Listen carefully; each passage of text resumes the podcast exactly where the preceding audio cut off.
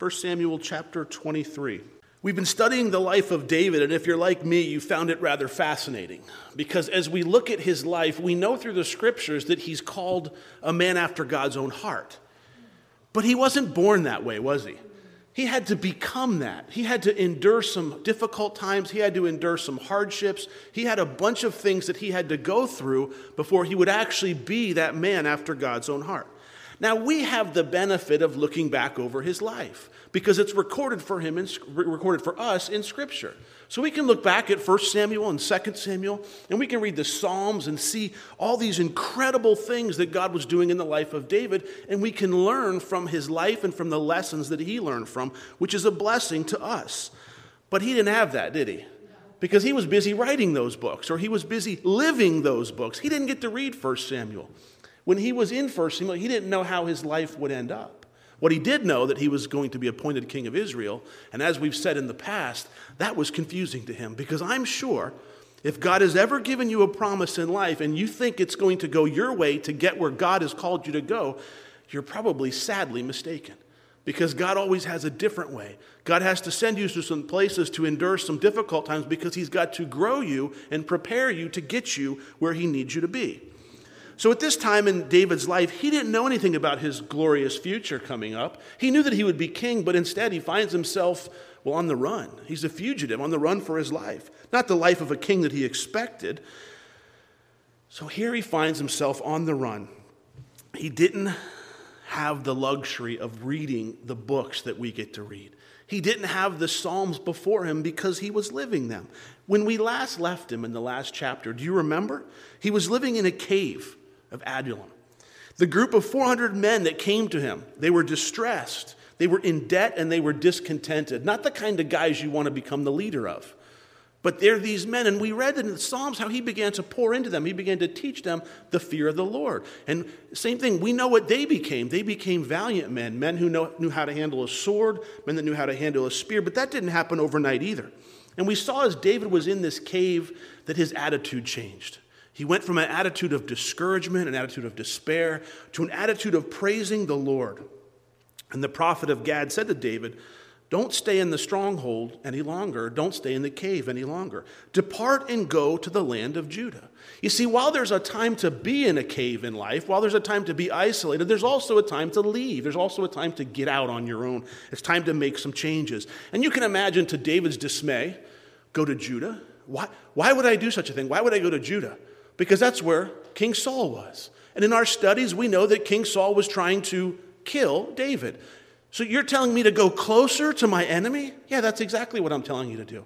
David was obedient. He was obedient when he did that. Like I said, there's a time in life where it's time to be in a cave, and there's also a time where, hey, it's time to get out. It's time to do the work of the Lord. God has work for, for David. God has things he wants David to do. God wants to grow David in different areas of his life, and he's done with him in the wilderness for this season. Oh, he'll find himself back there and not very long from now. But for now, it's time to get out, it's time to move on. Now, why would God move him out of the cave? Why would he, why would he want to move him out of this place? Why would David want to leave this place? Because the cave, well, it can become safe, it can become familiar, it can become comfortable. We know it's necessary for spiritual growth. You can see where David might say, Well, I'm just happy here. Just leave me here. Leave me in my cave. Just let me, let me live out the rest of my days here. But that's, that wasn't his heart at all. You see, he had a promise from God to be king of Israel. David wanted to move past being out of the cave. When the prophet said, Hey, now is the time, it's time to go. Why would God move him out of the cave? Why would it be time to move? Because God has work for David to do that can't be done in the cave. The cave was necessary for his growth and for his spiritual maturity, but God has work for him to do that he can't do there.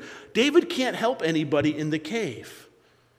Maybe he's growing spiritually, but he can't help anybody else. He's got to he can't help other people. He can't serve other people living an isolated life in a cave. Well, he's going to be king of Israel. God called David to the cave, and God called David to leave the cave. While the cave was a great place for him to be for a time, there came a time where he had to leave. David was obedient, and we saw this all in the last chapter, and he went to Judah when he was supposed to. Even though, even though logic might make you scratch your head and go, why on earth would I move closer to my enemies? That doesn't make any sense. Well, God called me to. God told him through the prophet Gad, I want you to go into Judah. And we see that he, was, he went, even though it wouldn't be safe. Now, tonight, we get to see how the Lord is going to use David's life while he's in Judah. The things that David's going to get to do, and we're just going to look at the first 13 verses tonight. The things that we're going to see David do, he wouldn't get to do if he was living in the cave. He wouldn't have got to do them if he was too afraid to go see what God had for him. Look at chapter 23, verse 1. Then they told David, saying, Look, the Philistines are fighting against Keilah, and they are robbing the threshing floors. Keilah was a city in Judah that was northwest of Hebron that they're robbing the threshing floor. The Philistines are the arch rivals, the nemesis of the Israelites. And this is what they did. This is, how, this is what they always did to the Israelites. The Israelites would plant, they would cultivate, they would water, they grow. At the time of harvest, when they're trying to reap the reward of their work throughout the entire season, the Philistines would come in and they'd steal their harvest. So word gets back to David. The Philistines are attacking in Keilah, they're stealing the harvest. Could David have helped them if he was still in the cave? No, of course not. He wouldn't have been available to them in the cave, but he's available. But I have to stop and ask a question why are they asking David for help? Why aren't they asking the king of Israel for help? Shouldn't they have sent word to Saul? Saul's the king. He's the one that's supposed to be protecting the cities of Israel, of Judah. He's the one that should be providing them help, but Saul's preoccupied. What's Saul busy doing? What's Saul focused on? All, he all he's focused on is killing David. He's not interested in what the Lord wants because we know the Lord would want to protect his people. Saul really didn't care about the people because he was so enthralled with killing David. But notice God's heart in all this. Notice God's heart. God loved his people too much to let them suffer with an unfaithful king. He loved them too much. He didn't want his people to suffer there. If Saul wasn't up to the task, God would raise up a man who was. And David was that man.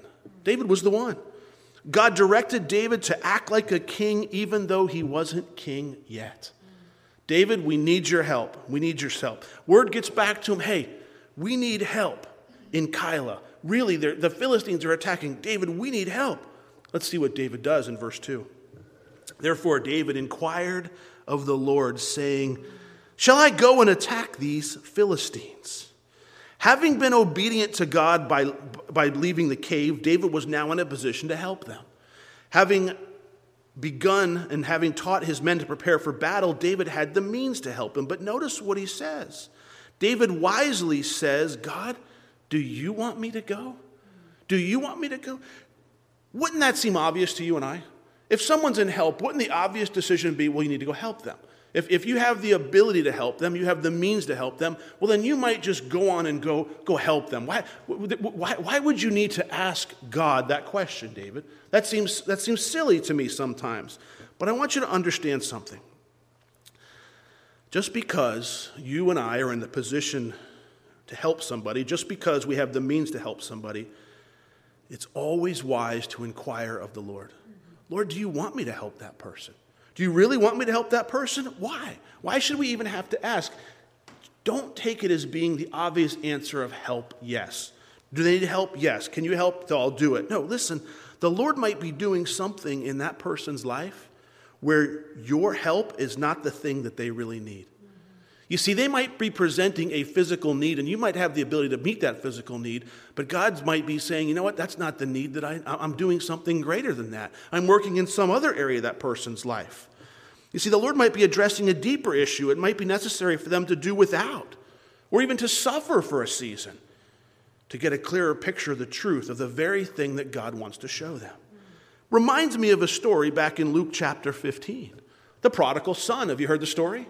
We know the story. A man had two sons. The younger son comes to the father and he says, What? Dad, I want my inheritance. Give me what's coming to me. I'm tired of being on this farm. I'm tired of living in this family. I just want to move on. I want to go sow my wild oats. I want to be my own man, be my own person. Just give me what I've got coming. And I'm taking off out of here. And what did dad do? Dad said, Sure, I'll give it to you.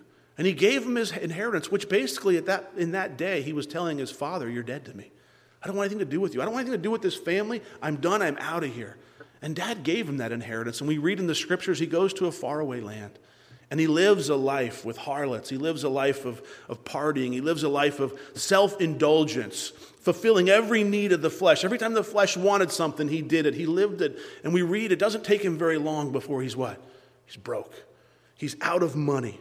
And then in chapter 15 of Luke, in verse 14, it says this But when he had spent all, when he'd spent all that he had, there arose a famine in that land, and he began to be in want.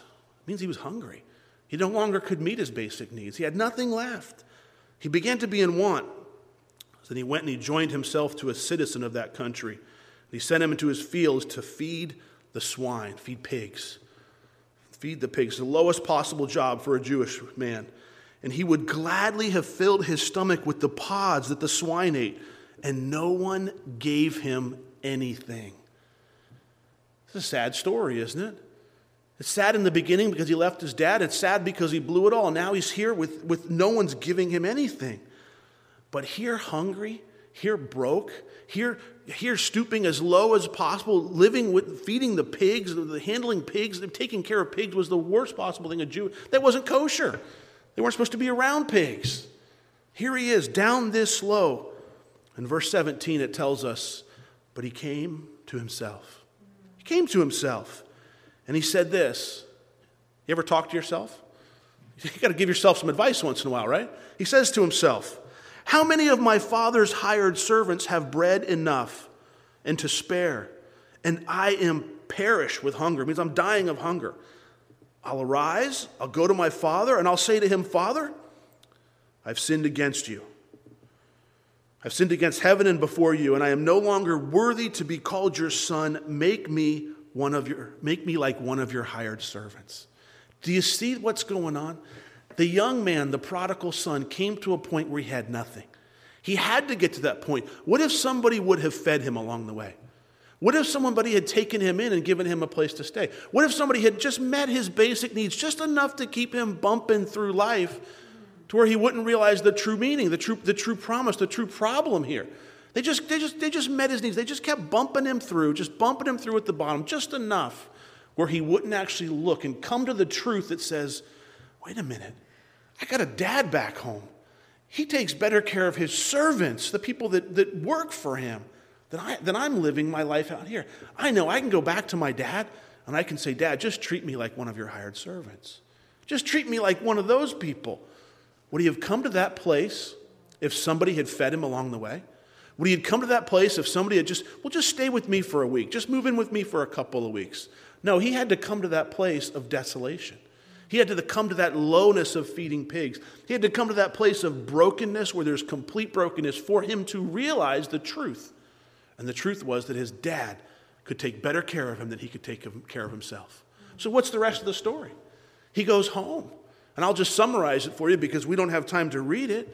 He goes home, and what's dad doing? Dad's waiting for him.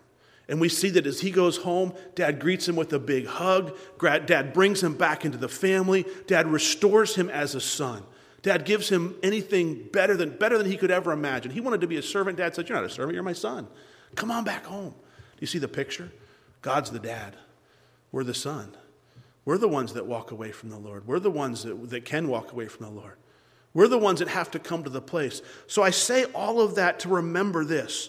Just because you're in a position to help somebody and just because you have the means to help somebody, it's always wise to inquire God, do you want me to help that person?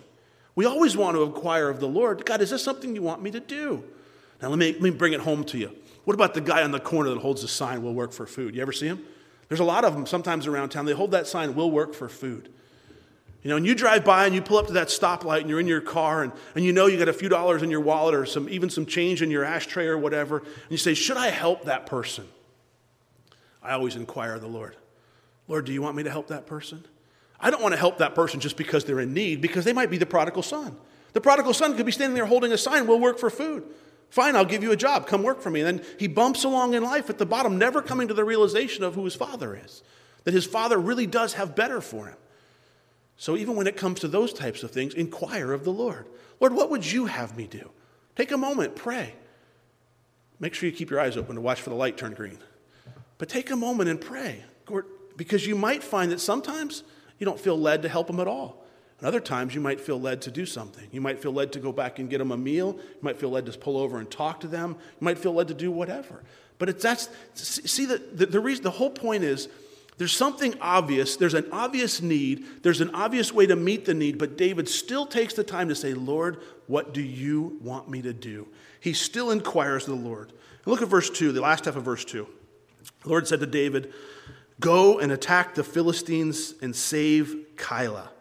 David has heard from the Lord, and he likely gives the command to pack up. We're headed to Keilah. And then verse 3 But David's men said to him, Look, we're afraid here in Judah. How much more then if we go to Keilah against the armies of the Philistines? Then David inquired of the Lord once again. Wisely, very wisely, David takes the counsel from his men into account. I believe he wrestled with it. He was concerned about it. He was wondering because their counsel made a lot of sense. Essentially, they were saying, Look, David, we're here in Judah like we're supposed to be, but it's kind of dangerous for here. So if we go over to Keilah and we begin to fight the Philistines, we got a problem because now we have two enemies. Right now, King Saul's our enemy. If we go to Keilah and do battle with the Philistines, then we're fighting the Philistines and we're fighting King Saul. And that's dangerous. So we're kind of scared right now, Lord. Uh, we're, David, we're kind of scared right now, David. So what do we do? And look at his heart. What's he do?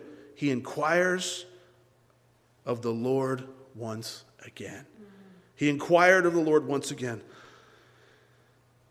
Isn't that nice to hear? Isn't it great?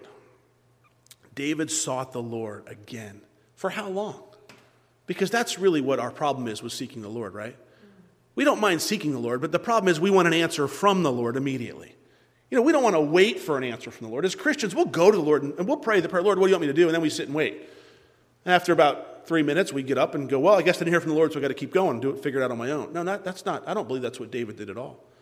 Because in the Psalms, as we read the Psalms, in Psalm 27 14, David encourages us to wait on the Lord. Wait on the Lord. Be of good courage, and he shall strengthen your hearts. Wait, I say, on the Lord. David had to learn the idea of waiting on God. We don't like that, do we? We're, we do not live in a society where we like to wait. We're very impatient. We have drive throughs, fast foods, walk up. We, we don't want to wait for much of anything in life. Can I tell you that it's worth waiting on the Lord? It really is. Wait on the Lord. Just simply wait on the Lord. The direction for your life should not be determined by emotion, logic, or even basic opportunity. You should be driven by the will of the Lord. You must inquire of the Lord. Let me say it again. The direction for our life as believers should not be determined by emotion. It shouldn't be determined by logic or even the fact that a simple opportunity or a good opportunity presents itself before us. These men, in their counsel of David, was, were driven by emotion. What was their emotion? It was fear. We don't want to go do that. Why? Because I'm scared. Fear can drive you to make choices in life. Any emotion, whatever the emotion is, we don't want to make emotional decisions for our future. We want to make godly decisions. The only way for us to make a godly decision is to inquire of the Lord, just like David did. Because you see, the men, he took their counsel, he understood what they had to say, enough because he, did, he we see that he went to the Lord a second time, but he wasn't driven by that. A large part of, like I said, a large part of inquiring on the Lord is waiting on the Lord. Sometimes we just have to wait. Well, Rob, how long do we have to wait? Well, I would say wait until you figure it out. Wait till you hear from the Lord. If I'm in a position in my life where I know this is where God has me right now, why would I want to leave this position on a hunch, on an emotion, on, a, on an opportunity, or just because something looks better on the other side? I want to stay right where I'm at, planted in the Lord until I am sure the Lord is driving me on to another place. Now, the Lord answers him. He says, Arise, go down to Keilah, for I will deliver the Philistines into your hand. Is there anything wrong with inquiring a second time? No, not at all. Not at all. Is, is, God likes to confirm his word, especially when he directs us to do something hard or unusual. When the Lord called me to move my family to Cumberland, I needed lots of confirmation to quit my job, leave South Florida, move to Cumberland, plant a church. I needed lots of confirmation. It wasn't just like I had one, one day of confirmation, one hour of, con- I had this, I had this feeling like I should do that. No, I needed confirmation in His Word. I needed confirmation from other people. I needed confirmation, you know, a, a lot of different confirmation from a lot of different places before I was comfortable saying, this is what God called me to do. It took a long time for me to seek the Lord to come to that decision. Sometimes we can, now let me ask you this. Should we seek the Lord on little choices? Like, like should it, would it be wise for me, Lord, where do you want me to go to lunch today? Or is that just dumb? God doesn't have any time for that. I would say seek the Lord on that. Why? Because He might have a divine appointment for you at lunch today. He might have somebody he wants you to meet. He might have somebody that he needs to, in, in the pathway from here to there. there. There might be something he wants you to do. I think as Christians, we miss that opportunity sometimes because we always feel like God's too busy. He doesn't, we can't be bothered with the little stuff in life. Can I tell you that he wants to be bothered with the little stuff in your life? He wants to know what's going on in your life. He wants you to tell him what's going on in his life, on your life. We'll see that in, with David a little bit later. Notice too, with this second, as David seeks the Lord the second time, the Lord not only confirmed his previous command, but he also gave him a promise with that confirmation. What was the promise he gave him? He said, I will deliver the Philistines into your hand. I will deliver it. Not only do I want you to go, David, you're going to be victorious. David is obedient. He's obedient, even though it's going to be hard, even though there's going to be a battle involved. There might be casualties It might be difficult. God, you're calling me to do battle. You're calling me to a front line. You're calling me to go into a dangerous position where, my, where I'm going to have two enemies possibly approaching from both sides. Think about that from a military standpoint. David and his men move over to Keilah. They're doing battle with the Philistines, and here comes Saul and his men up from behind. That's a nightmare. That's, you don't want to ever be somebody coming behind you from a military position. That's the worst possible way. If somebody can circle around and come from behind you, but David's in a place uh, where, where he's going to have both if he's not careful. But God says, Go. And David says, Okay. He's obedient. Verse 5 David and his men went to Keilah. They fought with the Philistines. He struck them with a mighty blow. He took away their livestock. So David saved the inhabitants of Keilah. Walking in the will of God, David and his men got to witness the work of God. Was it their bravery that did this victory? Was it their uh, marksmanship? Was it their that they were so good with the sword? Or is this a simple hand of the Lord working in their life? It's the hand of the Lord working in their life. God, they get to witness that. He's not yet the king, but he sure is acting like it, isn't it? You know, it's the same way in our lives. If God's called you to do something, you may not have a position or a title, but it might be time to start acting like it. Let me say it again. If God's called you to do something in your life, don't wait around for somebody to give you a position or a title or, or something like that. Just start acting like what God's called you to do. Just start doing what He's asked you to do. It's real simple.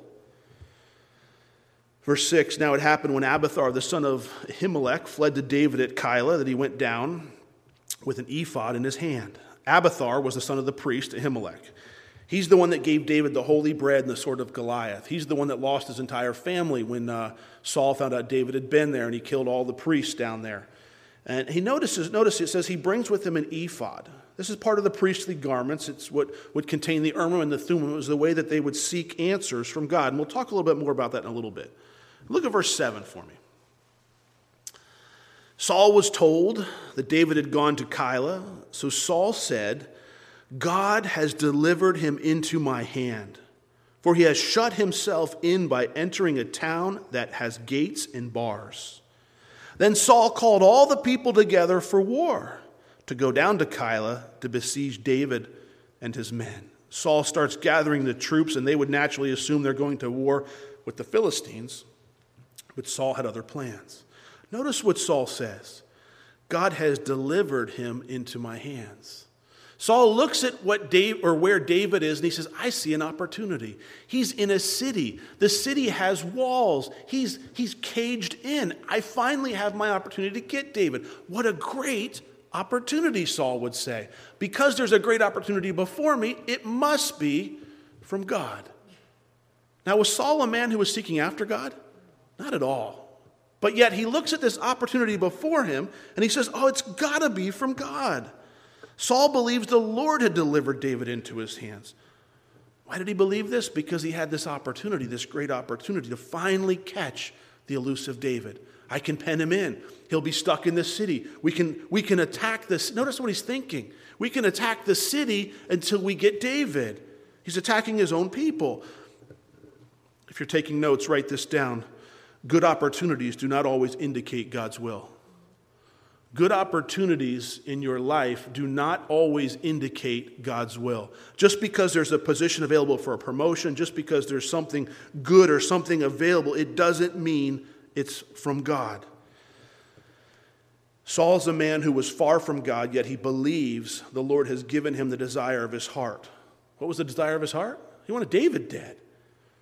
Good opportunities do not always indicate God's will. Let me explain to you what I mean by that. I'm always amazed how someone already in debt up to their eyeballs, or someone who has a problem shopping, or someone who buying stuff they don't need, they open up the newspaper on Sunday morning and they see the sales and the ads. And they say, Look, what I really desire from my heart, it's on sale. It must be from God.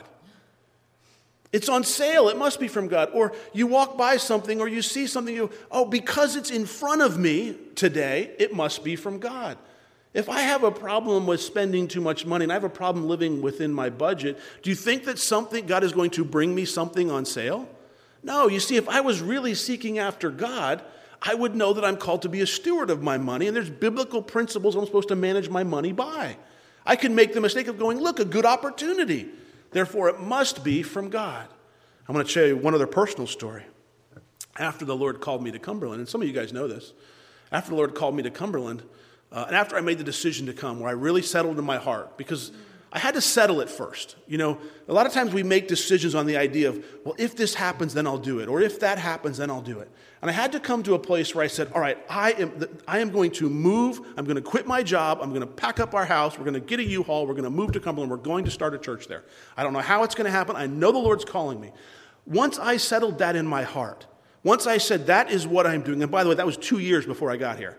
But once I settled that in my heart, can I just tell you the number of good job opportunities that came before me? I mean, really good job opportunities. You guys, any of you guys like to watch the criminal shows on TV, like Criminal Minds or anything like that? You ever, any, any of those, you ever watch the criminal profiling shows where they have these profilers come in, they get to work all these big cases? That was one of the job opportunities I got. There's about 50 criminal profilers in the world that work cases all the way around the world, all different countries. I was invited to join them and be part of that group after I had settled in my heart that I was coming to Cumberland. Do you know what that meant? That meant a big race. Lots of money. It meant travel. It meant I got to go all over the world to train. I got to learn all kinds of things, work all of the major cases, all in the life of a detective, because that's what I was. That was the highest. That was there, there was nothing. There was nothing better. It was going to be incredible. And I said, No, thank you. And I didn't even think about it. It didn't even take me long. And the people that invited me in say, You, you, you can't say, nobody says no. I said, No, it's no thank you. And I said, they said, you, you, you don't understand what you're, what you're giving up. I said, I'm, I'm sorry, you don't understand what I would be giving up. You know, and I couldn't tell them that I was going to be a pastor and go start a church because I didn't know when that would take place. So as I, I, I laid that out to them, they, they were dumbfounded. They scratched their head and go, why, why, is, why wouldn't you do this? So they picked somebody else. They picked another guy I knew. He never knew that I was picked before him, and I certainly wasn't going to tell him. But they were confused by it. But you might say, Rob, what a great opportunity. I talked to a friend, a couple of friends of mine, and a couple of Christian friends of mine said, I don't know, man, you better make sure God's really calling you to Cumberland because you're giving up a good opportunity, a really good opportunity. I mean, you're giving up a really, really, really good opportunity. As I said, good opportunities don't always indicate God's will. And that wasn't God's will for my life. A year after that, they cut funding for that program. Had I gone, I would have been in the program for a year, and then I would have had, my, had the funding cut on it. Had I gone. A year later, they cut the funding because it was, it was when the stock market began to fall and funding began to drop. And it would have been a year later, I would have go, I thought I, this good opportunity at the time wouldn't have lasted forever. That's only one of number of opportunities I had. It was amazing how once I settled in my heart, this is what God wants me to do, how many good opportunities came along. Please don't ever think just because there's a good opportunity in your life, it's from God. It might be. It might be what God wants you to do. It might be the, it might be the plan that God has for you. It might be the door that He's finally opening for you. But it might also be something trying to pull you away from what God has for you. That's why, like David, we have to inquire of the Lord. We have to inquire, God, what is it that you want me to do? The obvious is not always the answer.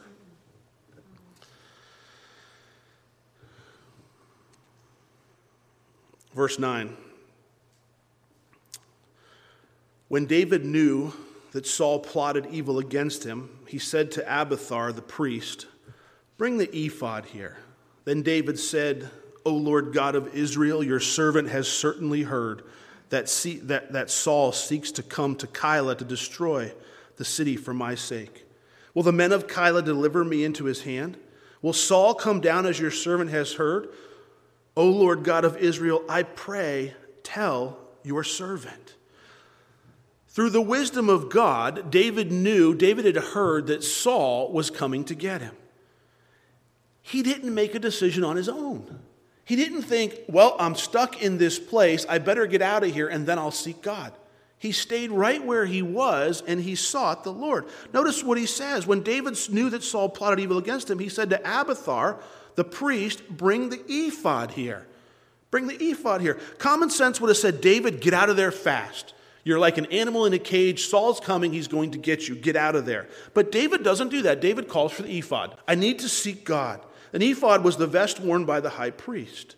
Attached to it were the 12 stones representing the 12 tribes of Israel. And the compromise, or compri- was comprised of the Urim and the Thummim used by the high priest to determine God's will. The Urim and the Thummim, two stones. One was believed to be a white stone, one was believed to be a black stone. Some people think they were kept in a little pouch on the, on the priest's ephod on, on his breastplate. And as he would inquire of God, he would reach in and pull a stone out. If it was a white stone, the answer was yes. If it was a black stone, the answer was no.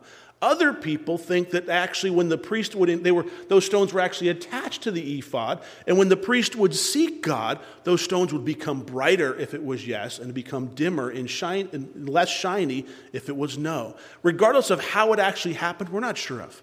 We're not exactly sure how it worked, but what we do know, what we, what we are sure of, is that was the way that the Lord would be sought by the priest on behalf of people. So if, if David had a question, if he wanted to seek the Lord, he would, he would give this information to the priest. The priest would then go seek the Lord on David's behalf, and he could come back with an answer. Notice David's prayer. This is the third time he sought the Lord. Notice how he prays. The first thing that he does is he tells God what's going on in his life. He said, God, I've heard that Saul's coming after me don't think, or, or don't, we would have a tendency to think, well, God already knows that, so I'm not going to tell him. No, no, that's what prayer's all about. It's all about you and I communicating with our Creator. Prayer is all about us telling God what's going on in your life. It's amazing how many problems you will work out in your own mind as you lay them out to God. The answers will op- often become obvious. You ever told a friend a problem and you begin to share, and you're talking about what's going on, and you share this and you share that, and all of a sudden you go, I don't need an answer. It, it, just, it, just, it just makes sense now that I've said it all. Now, I, never mind, I don't need to do it. How much more so with the Lord? Because you're looking at a friend doing it and you're just kind of getting worldly wisdom. How much more so if you and I can go before the Lord in prayer and say, Lord, I've got this issue coming up. I've got this thing I need to do. We're doing it with the radio station right now. You guys have noticed there's a little bit of interference that's happening from time to time again. We don't know what to do. We're not sure how to do it. So Kevin and I are praying about it. Lord, what do you want us to do? We're, we have a bunch of different paths we're going down. Lord, what, how do we fix this problem? Lord, how, you, you've started this station, you've, got, you've done all this work. What do we do about it? And now we're waiting. And we're saying, all right, Lord, well, you close the door on this path. What's the next option? And we're just kind of pursuing him, going, Lord, what do you want me to do? David just makes his prayer very simple. Look what he says. He says, O Lord God of Israel, your servant has certainly heard that Saul seeks to come to Keilah to destroy the city for my sake. So he just makes it very plain. This is what I've heard, God. And he asks them two questions. Look, he asks them two questions Will the men of Keilah deliver me into his hand? Will Saul come down as your servant has heard? Oh God, I pray, Lord, tell me. So he basically says to him, Hey, are the men of Keilah going to tell Saul about me? Are they going to turn me over to Saul? Are they going to? I just saved him. I just saved them from the Philistines. Are they going to turn me over? And is Saul really coming down here? God, please tell me. The Lord responds. He says in verse 11, the Lord said, He will come down. And David said, Will the men of Keilah deliver me and my men into the hand of Saul? Still trying to figure out what to do. Should I leave or should I stay? Saul's coming, but then he says, Well, what do I do? Are the men going to deliver me into the hand? And the Lord says, They will deliver you. They will deliver you. These are the people that he just saved. These are the people that, why would they deliver him? He just saved them from the Philistines. He just saved their harvest. He went and got all the stuff back. They were probably trying to get into Saul's good graces. They wanted to be, you know, popular to the king. The king needs something. They're going to point David out to him. They use David. Little do they know, David will be the next king of Israel. David has been appointed by God. So rather than standing behind the men that stood behind them, they just throw him under the bus and turn over, and we'll do it for Saul that God says they'll do it. But David doesn't stick around to let this happen. They never have that opportunity. David leaves before Saul could get there. Look at verse 13. So David and his men, about 600, arose and departed from Keilah, and he went wherever they could go. And it was told Saul that David had escaped from Keilah, so he halted the expedition. David left the comfort of the city and he went back to the wilderness, back to a fugitive, back to on the run. I'm sure David must have thought at this point. I'm sure he had the thought, this is it. I'm going to come into Keilah. We've saved Keilah. They're going to make me king of Keilah, and I'm going to be moving on up the ladder from there. But once again, he finds himself right back out in the wilderness. How much is that like our life sometimes? The Lord uses you in a mighty way, you're doing good, and all of a sudden, bam, you're right back out in the wilderness. You're right back in the cave. You're right back out going, Oh, Lord, I'm not sure what to do. I'm not sure where to go. David doesn't know where to go next. He's just a man after God's own heart who's being led by the Lord. I don't know where to go next. I'm sure he's saying, Where do you go? Well, you just wait on the Lord. You do what you've always done, David. You just inquire on the Lord. You see, in these first 13 verses of chapter 23, we've, some, we've seen some very important characteristics of David that we need to make sure, as followers of Christ, we're doing the same thing. David is a man who inquires of the Lord. Are you a man or a woman who will inquire of the Lord about the things in your life, even when the answer seems obvious? Or do you just do whatever you think you want to do? Are you moved by emotion? Are you moved by the obvious? Are you moved by logic? Or will you stand where God has you until God says to move? David is a man who is obedient to the Lord. When the Lord called David to leave the cave, when the Lord told David to leave the city, the Lord told David to go to the city of Keilah to help them. All that took obedience. He had to be obedient in, the, in, in spite of, listen, all of his men said, let's not go. Good thing it wasn't a democracy, right? They all didn't get a vote because David was a man following God, and God said, go. But David, it doesn't make any sense. It's not logical. We're moved by fear, David. We're afraid here. We're going to be more afraid there. We're going to be overtaken by the enemy. Can I tell you, I've lived it and I've seen it lived out. If you will be obedient to the Lord, even if everybody is standing against you, the Lord will be faithful to you. I've watched it. People told me, well, there's no way that I'm going to come to Cumberland and start a church. No way. It's just not going to happen. You don't know what you're doing. There's no way it'll happen. And I always said, I don't have to start a church. God's going to start a church. I'm just being obedient to what God's called me to do. I'm just going to go teach the word to anybody that comes and will listen. It's as simple as that. I'm not running a business. We don't market. We don't advertise. We don't do any of that stuff. We just say, listen, if you want to hear the word, come, come listen. We don't have a worship team. We own a radio station. Someday God will give us a worship team, but He hasn't yet. And we're not going to move too fast. We're going to wait on the Lord for that too. I told God there's no way that we could start a church without a worship team. That was my prayer to Him. God, you have to send me a worship. I thought there was going to be a worship leader that came with us from Florida. I was convinced. We had some friends that good worship leader. I thought for sure they were going to move right alongside of us. And he's, he's going to be the worship leader. I'll be the pastor. It'd be great. I told, and then when he wasn't coming, I thought, God, you can't start a church without a worship leader. I guess I was wrong, wasn't I? I've apologized for that. I'm sorry, God, I'm wrong. You know, bring a worship leader. but at the same time, we won't step out ahead of God. We're going to wait for God on that. We're not going to do something. We're not going to fill a void just because there's a void. We're going to wait and let the Lord fill the void. That's, that's the way that we're going to do it because the Lord already has the worship leader picked out. The Lord already has the ministries picked out. The Lord already has the people picked out. We don't need to go get them, God's going to bring them. Number three, David is a man who inquires the Lord. David is a man who's obedient to the Lord. David is a man who prays simply before God. Lord, this is what's going on in my life. Saul's coming down to kill me, and I need to know what to do. I need some answers, God. Are, the, are, the, are, the, are, are, the, are they going to the people of Keilah, are they going to turn me over? Is Saul really coming down? I need some answers. I don't know. I was trying to think of this today, and I, I, could be wrong, but I was trying to think of it. Is there anywhere in Scripture where somebody is seeking God and wants an answer from God and wants direction from God where God says, No, I'm not giving it to you? I can't think of anywhere. And I can't think of ever in my life where I have sought direction from God and said, God, I really need to know what to do here. And God has said no. Now, He has said wait. And sometimes you have to wait for a long time. Like I said, for me to come to Cumberland, it was two years. I had to wait until that timing was right. Sometimes you have to wait for a long time, and it might be longer than two years. But I've never sought direction and not received it from the Lord. I don't believe that God's trying to hold back the plan for our life. Like he's up and like he's going, I'm not telling you what I want you to do in life. It's just the opposite. If he created us for a purpose, doesn't he want to see us fulfill that purpose? What's, what's, what gets in the way is when we fail to inquire of God and we begin doing our own thing. If we want to be men and women after God's own heart, we can learn from David. And we must be, or we need to be, people who inquire of the Lord, people who are obedient to the Lord, and people of prayer. It's as simple as that. In these 13 verses, David demonstrated that to us. And we're going to watch as we continue through 1 Samuel. David's life is going to be one lesson for us after another. Some for the good, like in these verses. And other times we'll see where, it's, where he's setting a bad example. But either way, we're going to be able to learn. The question is for us tonight will we be people who inquire of the Lord? Will we be obedient to the Lord and to his word? You know, that's a big hindrance for some people when the word of God says, hey, don't do this you have to be obedient to it. Can I really expect to hear from God if I'm not really following God? I believe the Bible, but I don't want to live the Bible. That's not the life of a Christian.